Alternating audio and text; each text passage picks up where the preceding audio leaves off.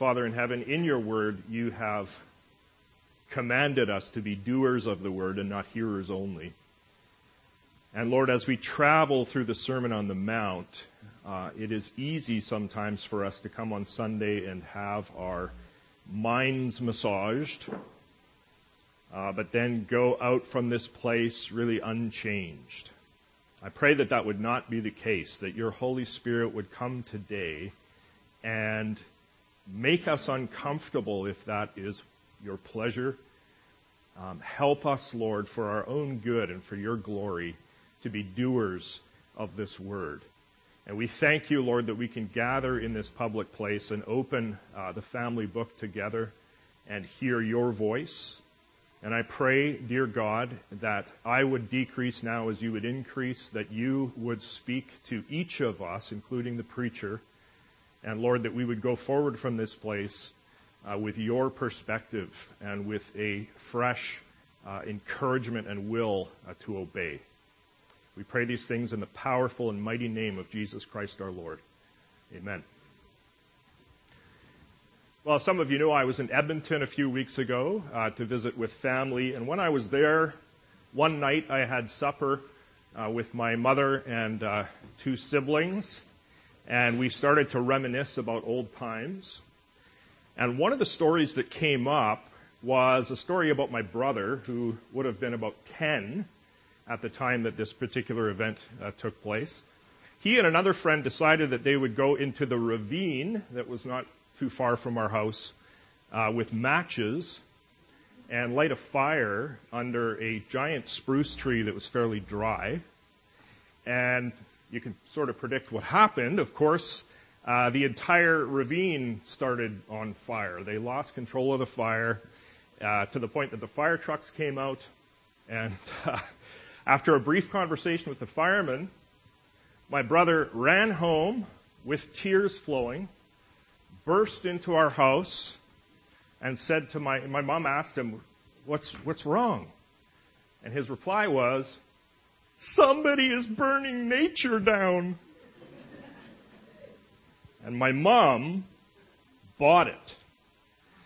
She thought that she had the most sensitive boy on her hands, a kid who cared so much about nature that he wept when nature was threatened. Well, the really funny part of that story is that my parents didn't find out what actually happened until years and years later. And at that point, after the initial kind of shock of the revelation, uh, we all had a good laugh about it. But I tell that true story to make a point, and the point has to do with my brother's Oscar worthy performance and the motivation behind that performance. His play acting in that instance was done in order that he would avoid trouble from mom. His intent was to avoid punishment, and so to achieve that desired result, he pretended to be something that he wasn't. Now, I should point out here, I actually asked my brother, is it okay if I tell this story? He said, fine, but make sure they know I'm not such a bad guy. So, so I want to say that he, he turned out pretty well. He's a husband. Uh, he's got three kids. He's a general practitioner. Um, there's hope for kids who play with matches and burn ravines down. In our next section of the Sermon on the Mount, Jesus puts his laser beam on the same sort of thing that my brother had done in that story. The same sort of thing that all of us do at one time or another, and that is play acting or pretending in order to achieve a selfish result. Faking something in order to achieve a self-focused result. Jesus puts his finger now on that all too human tendency, and in the process, he calls us here to a better path. Let's go to the text.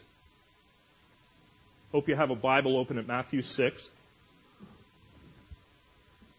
Jesus begins in Matthew 6 1 by saying, Beware now that verb, beware, is an imperative verb in the Greek, meaning it's a command. And the particular form of the verb in the Greek indicates to us that the action of the verb is to be a continual action. So beware now and continue to be aware.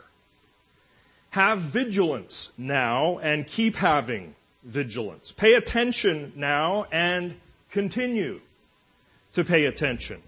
And what is it that we are to pay attention to continually or be aware of continually?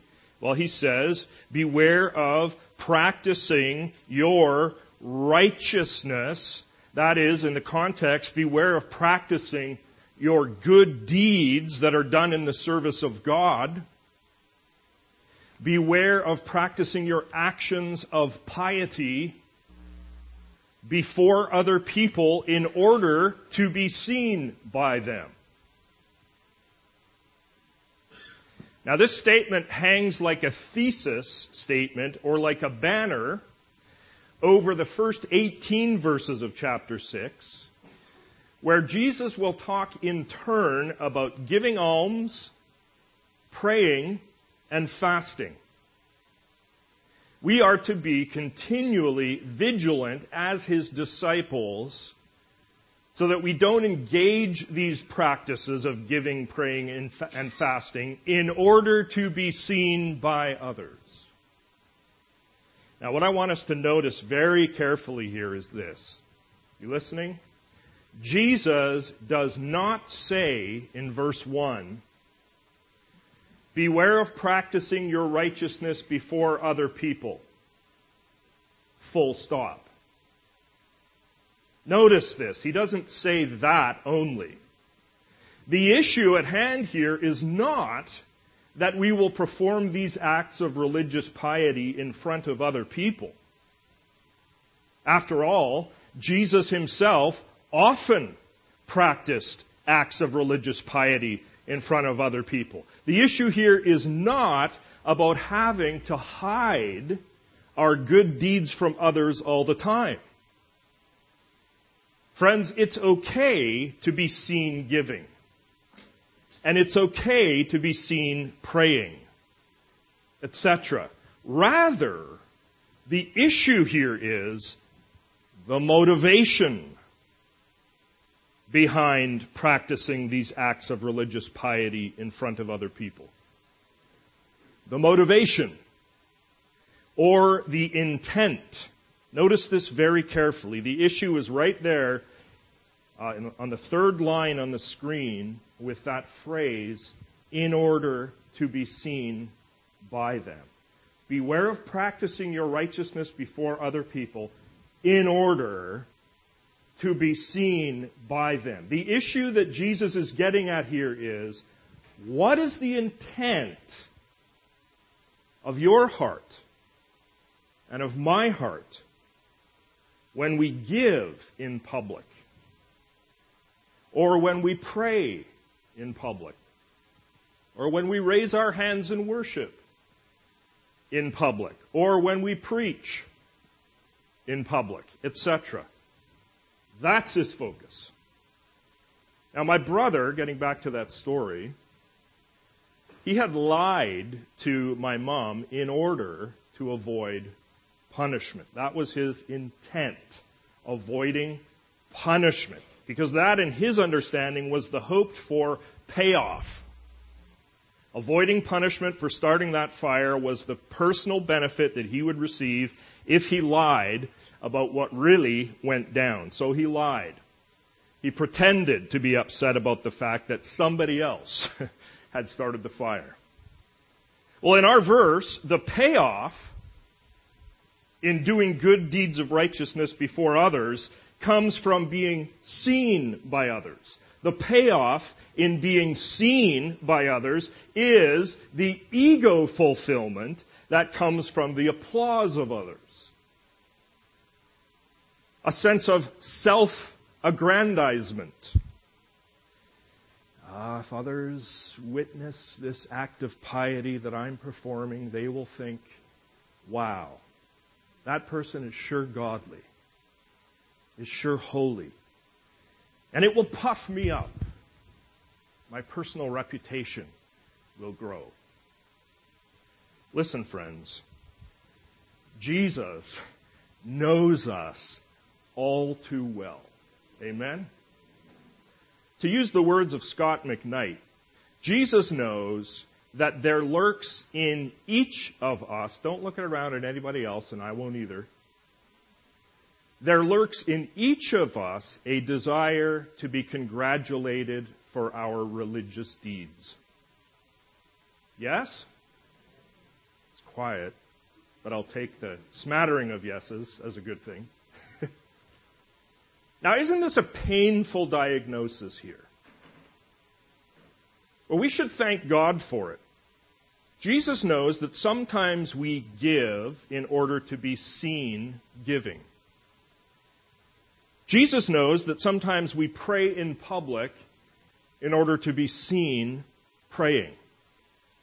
Jesus knows that the praise of others can easily become more important to us than the praise of God. He's putting his finger here on the internal motives of our heart when we engage in public deeds of religious piety. And what he desires for us here, we should note, is something redemptive. He desires a situation where right deeds from us are matching up with right intentions on the inside of us.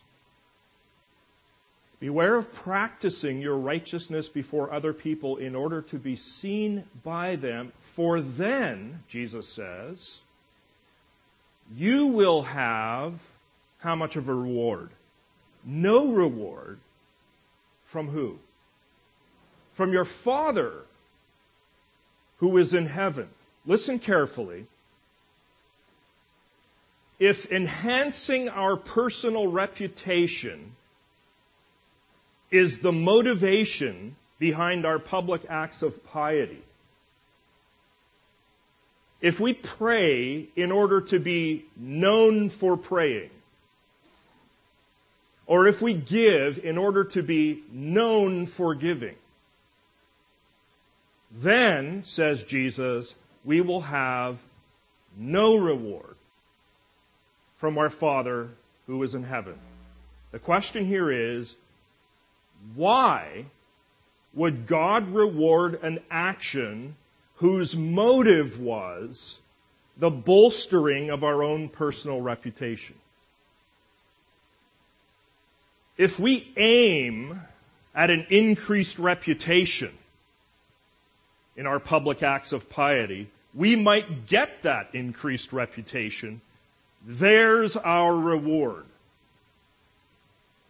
Why would God reward something or approve of something that was done for the purposes of serving our own ego rather than serving Him? Now, do notice here very carefully what is implied.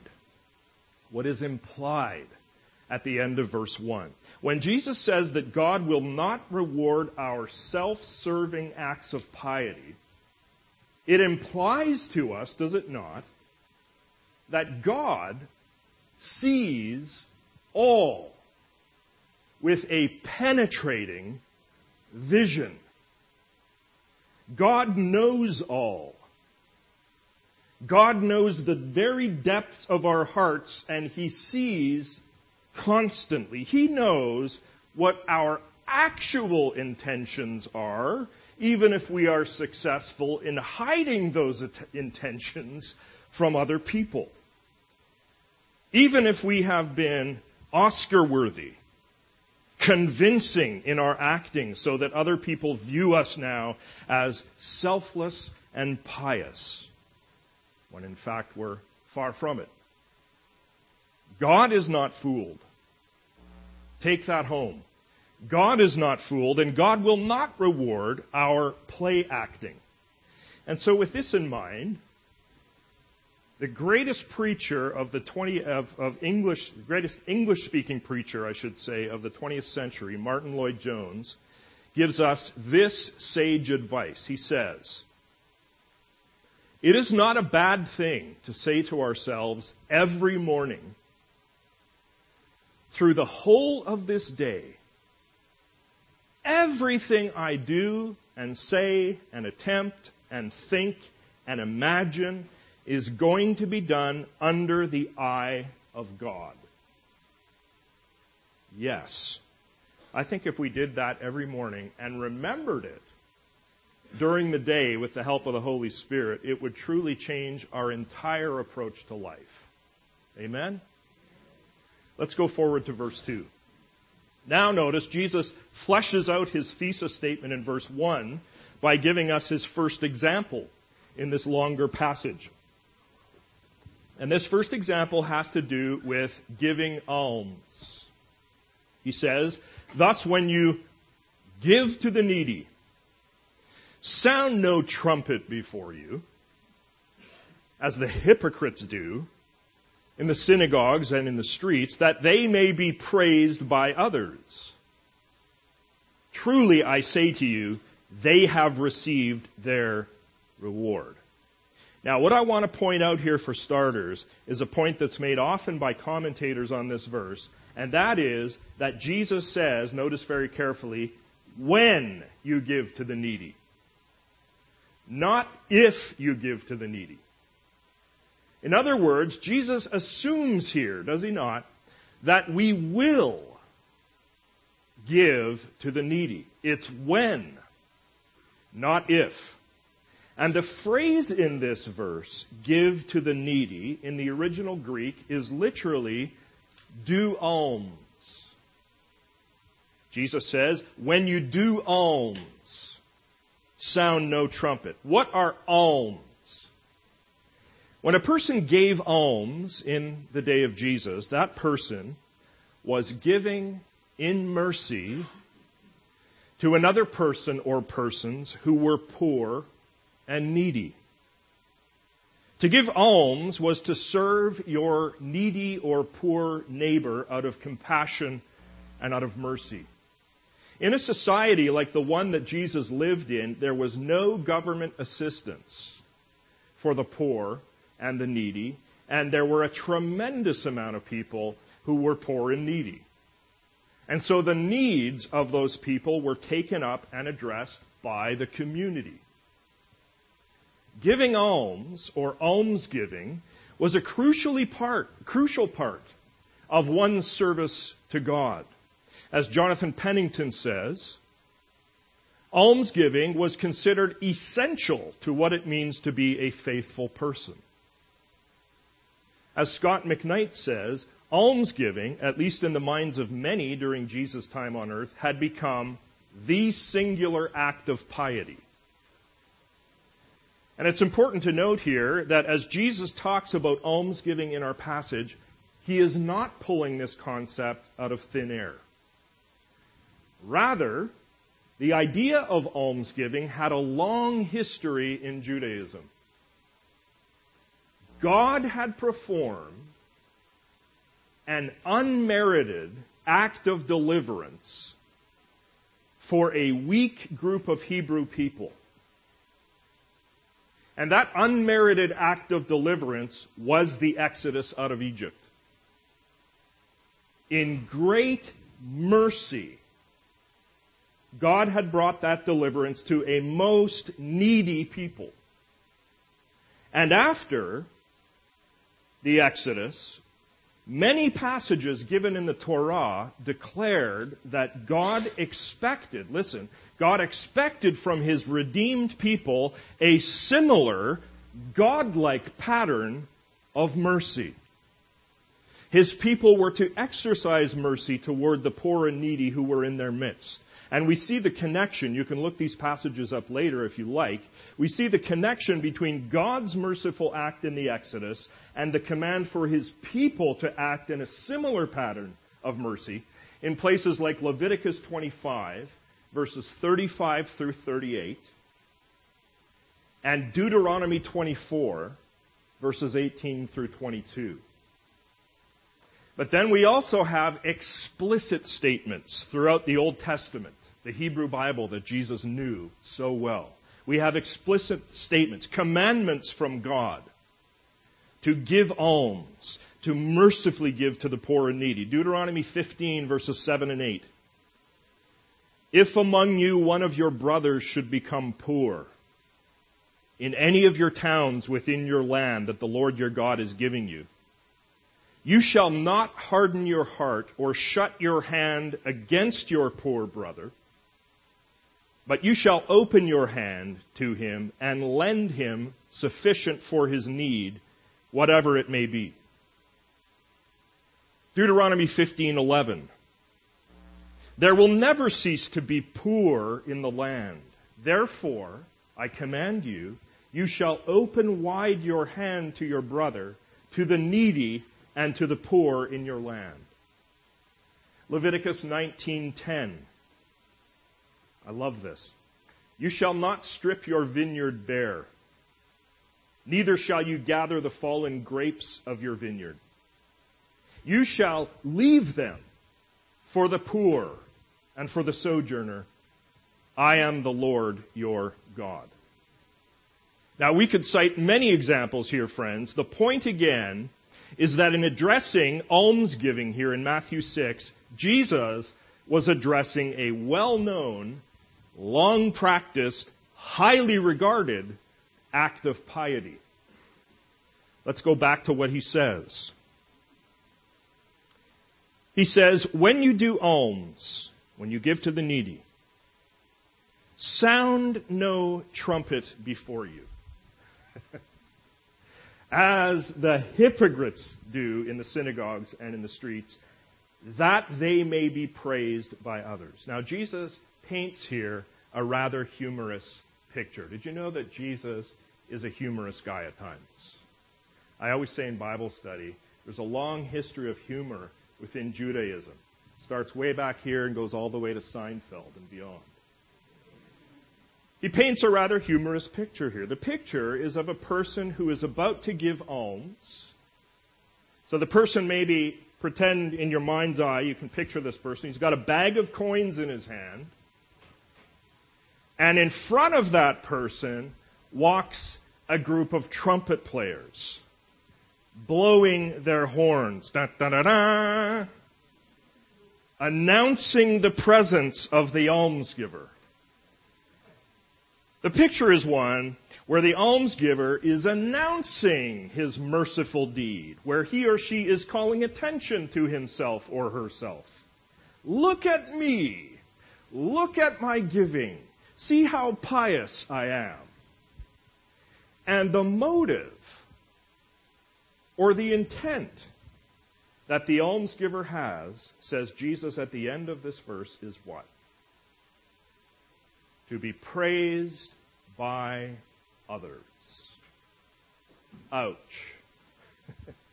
so the trumpets are employed for the ultimate purpose of the almsgiver receiving praise from onlookers, praise for his public pious action. In fact, the Greek word here is glorified. The person's goal is to be glorified by other people. So that the desire of this kind of person is very clear. This kind of person doesn't actually desire to meet the needs of the poor as much as she wants to aggrandize herself, to bolster her reputation in front of people as being a particularly pious soul. And now each of us, doesn't matter who you are, each of us can very easily be guilty of this, and Jesus knows that, hence this portion of his sermon. Jesus has a name for this kind of person. Watch this. The, the word that he uses in this verse is what? Hypocrite. okay. So drawing attention to oneself while doing acts of piety in order to be praised by others is what hypocrites do. Jesus uses this word, hypocrites, for the scribes and Pharisees, an awful lot in the Gospel of Matthew. The word in Greek, which is hypocrites, was a word in Jesus' day that was used in the world of theater to refer to an actor on a stage who wore a mask, someone pretending as they played a role. Charles Quarles is very helpful here in defining Jesus' use of the word in Matthew 6 2. Quarles says the hypocrites to whom Jesus referred were spiritual play actors who pretended to have a piety that they did not actually possess in order to inspire the applause of a human audience. Jesus says here at the end of the verse, truly, Amen in Hebrew, he uses Amen at the, at the beginning of what he says and not at the end like we do. Amen. Truly I say to you, this hypocrite, this kind of person, has received his or her reward. What's Jesus saying here? He's saying that if human applause is what a person aims for as they give alms, that human applause is the totality of their reward. They have received their reward. There will be no additions to the reward. If a person seeks reputation among peers as they publicly give alms, then whatever reputation they achieve is their full reward.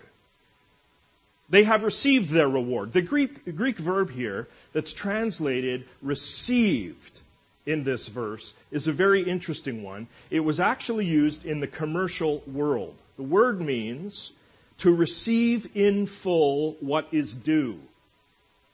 I noticed in the, in the version that Jonathan read, uh, it, it said something like received in full. That's a good translation. The idea is paid in full. Jesus says the person who draws attention to self as that person undertakes a pious action in order to be praised by others, has been paid in full. The account is closed. They got their praise from people, and no further reward is due. You wanted praise from others, you have it.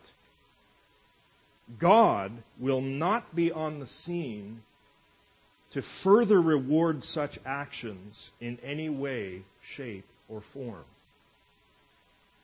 Let's go to verse 3. But when you give, and here the word you is in the emphatic position in the text. When you disciple, when you do alms, when you give to the needy, do not let your left hand know what your right hand is doing. Now, as an exercise, seventh inning stretch, everybody put their left hand up in the air for a minute. All right? Now, put your right hand up. All right. Are your two hands part of yourself? Yes. Okay, now you can put your hands down. What Jesus is saying here is that yourself represented by your two hands, must not be the focus when you give to the needy. Your focus must not be to be seen by others, verse 1, which is a self-focus. And your focus must not be to be praised by others, verse 2, which is also a self focus. We need to have, as disciples, what Dan Doriani has called, and I love this phrase, a blissful lack of self-consciousness when we give. Because you see, self-consciousness, and he and John Stott have both pointed this out, self-consciousness can easily decay into self-righteousness. Rather, the focus in our giving is what? Our focus in giving is first of all on the needy person to whom we are giving, and our focus in giving, more importantly, is God. whose very life is about mercy to the needy. So I want to ask you, will you join me this week in praying to God for forgetfulness? It's not something that you usually pray for, but I want to ask you to join me in praying for forgetfulness. Ask God to help you forget yourself in this matter of giving to the needy. Almsgiving is to be about mercy that flows in an outward direction, not about personal vanity that curves in on itself. Again, Martyn Lloyd-Jones helps us as he analyzes our human tendency to perform acts of piety in a self-conscious way. We all do it. To paraphrase Lloyd Jones, I won't read the whole quote, but to paraphrase him, he says, okay, fine. Maybe you've moved past the stage of drawing attention to yourself from others as you do your acts of religious piety, but still, when you perform such actions, in your thinking, you are still careful to note the merit of what you've done. He says, you put an extra mark in a special column where exceptional merit is recorded. In the words of John Stott, what we do often, friends, is we take deliberate steps to keep our giving secret from people while simultaneously dwelling on it in our own minds in a spirit of self-congratulation. I've done this countless times. Lloyd Jones says, when Jesus says here, don't let your left hand know what your right hand is doing, he's saying, get rid of that personal accounting book altogether. Get rid of your little personal diary of spiritual accomplishments. It's really still too self-focused. Lloyd Jones says, leave the account book of your life to God and to God alone. Your job as a disciple is to forget self and focus on Him. To be so enamored with God. To see Him as your greatest treasure. To see that His love is so great and that your sharing of that love is the thing.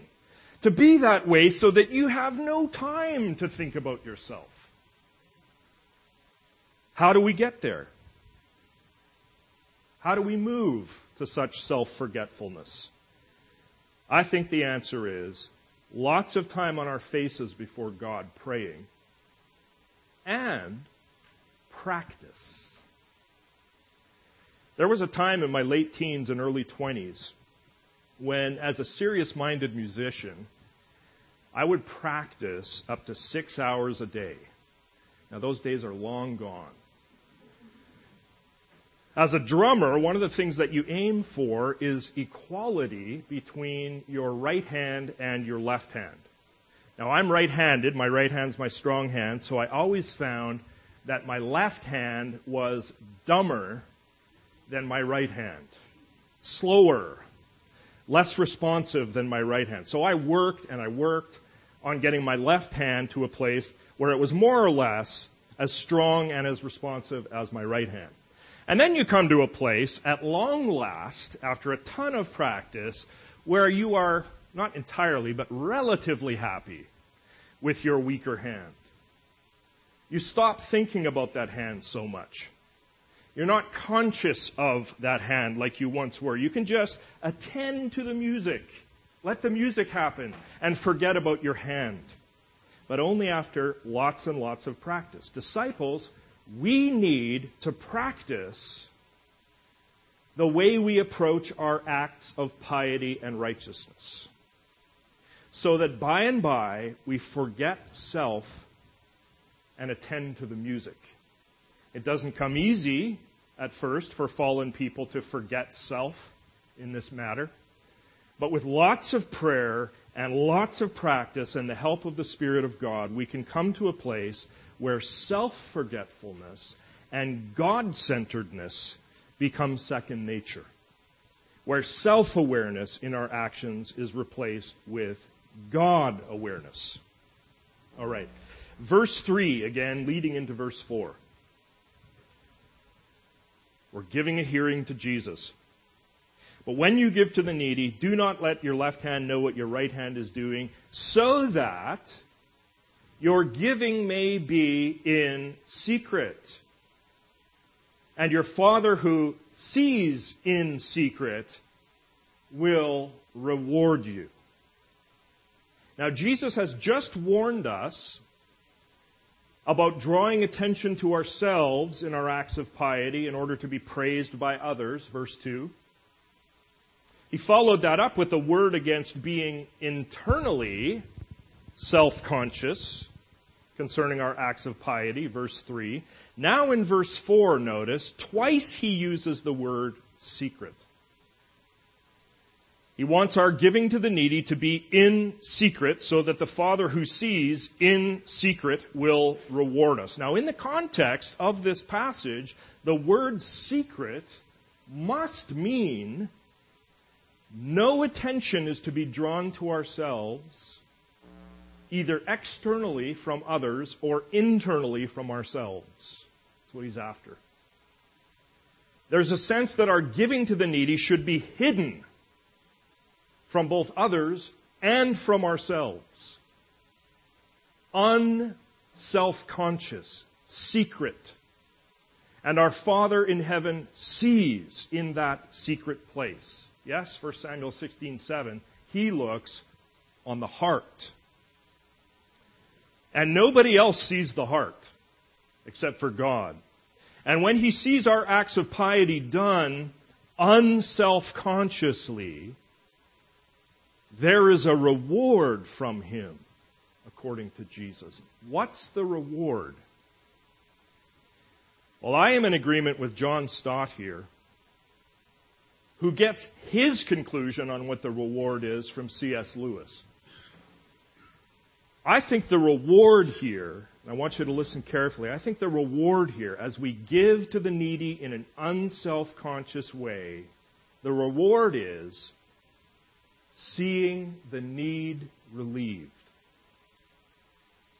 That's the reward.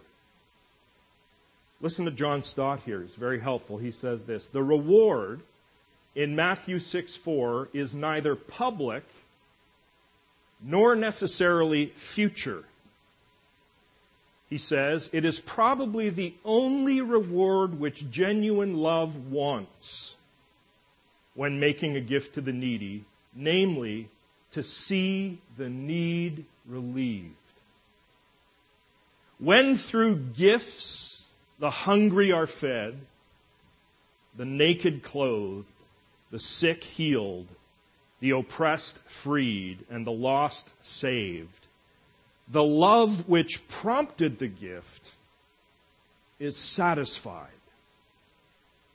Such love, he says, such love, which is God's own love expressed through a person, brings with it its own secret joys and desires no other reward. Jesus has said to us this morning Beware of practicing your righteousness before other people in order to be seen by them. For then you will have no reward from your Father who is in heaven. Thus, when you give to the needy, sound no trumpet before you, as the hypocrites do in the synagogues and in the streets, that they may be praised by others. Truly I say to you, they have received their reward.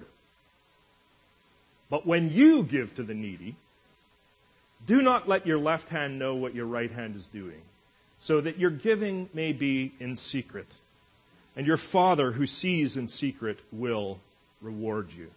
Friends, as we end this today, I want to challenge you to really be aware this week, and I will too, of our motives. Get brutally honest with yourself. Beware of excessive self consciousness. And beware of the tendency to seek your own honor. You know, a red flag that you may be seeking your own honor too much, a red flag is when you grumble because your actions aren't noticed. It's a red flag that maybe you're seeking your own honor a little bit too much. Or when you feel irked because somebody else got the credit that you think you deserved. That may also be a sign that you're seeking your own honor too much. Or when you get very upset because somebody isn't falling in line with your wishes, your agenda, it may be a warning sign that your own honor has become too great a priority. Pray for forgetfulness of self and practice God focused, God directed righteousness. And remember also this that your identity is not to be found in the achievements of self or the aggrandizement of self. It's not to be found there, but rather your identity as a disciple is located in the achievements and in the glory of Jesus Christ. We want to take time for some silent, reflective prayer on this word for a few moments, and then when the time is right, I will close us out. So let's bow our heads and deal with God.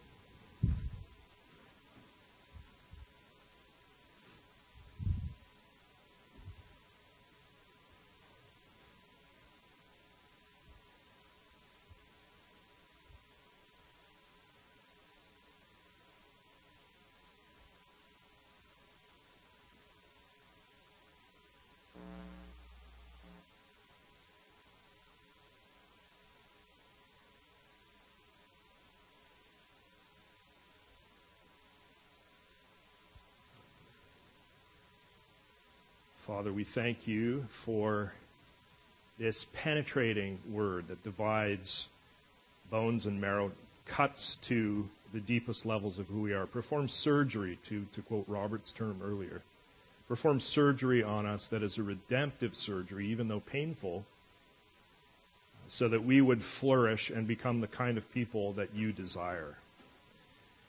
Lord, may your Holy Spirit work this further into our hearts and minds uh, this day and this week as we go from here and uh, keep us on the path of righteousness.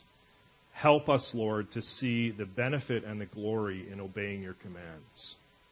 We pray these things in Jesus' name and for his sake. Amen.